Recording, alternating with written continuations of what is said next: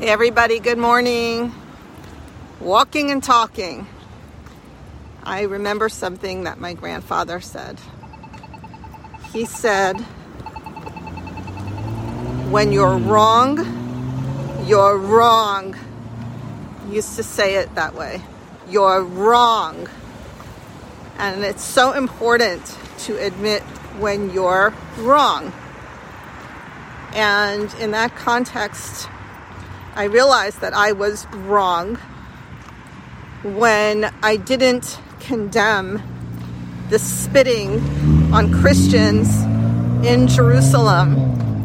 I wrote it off as a bunch of kids being harassed and didn't realize that there are many years of extremists spitting on Christians.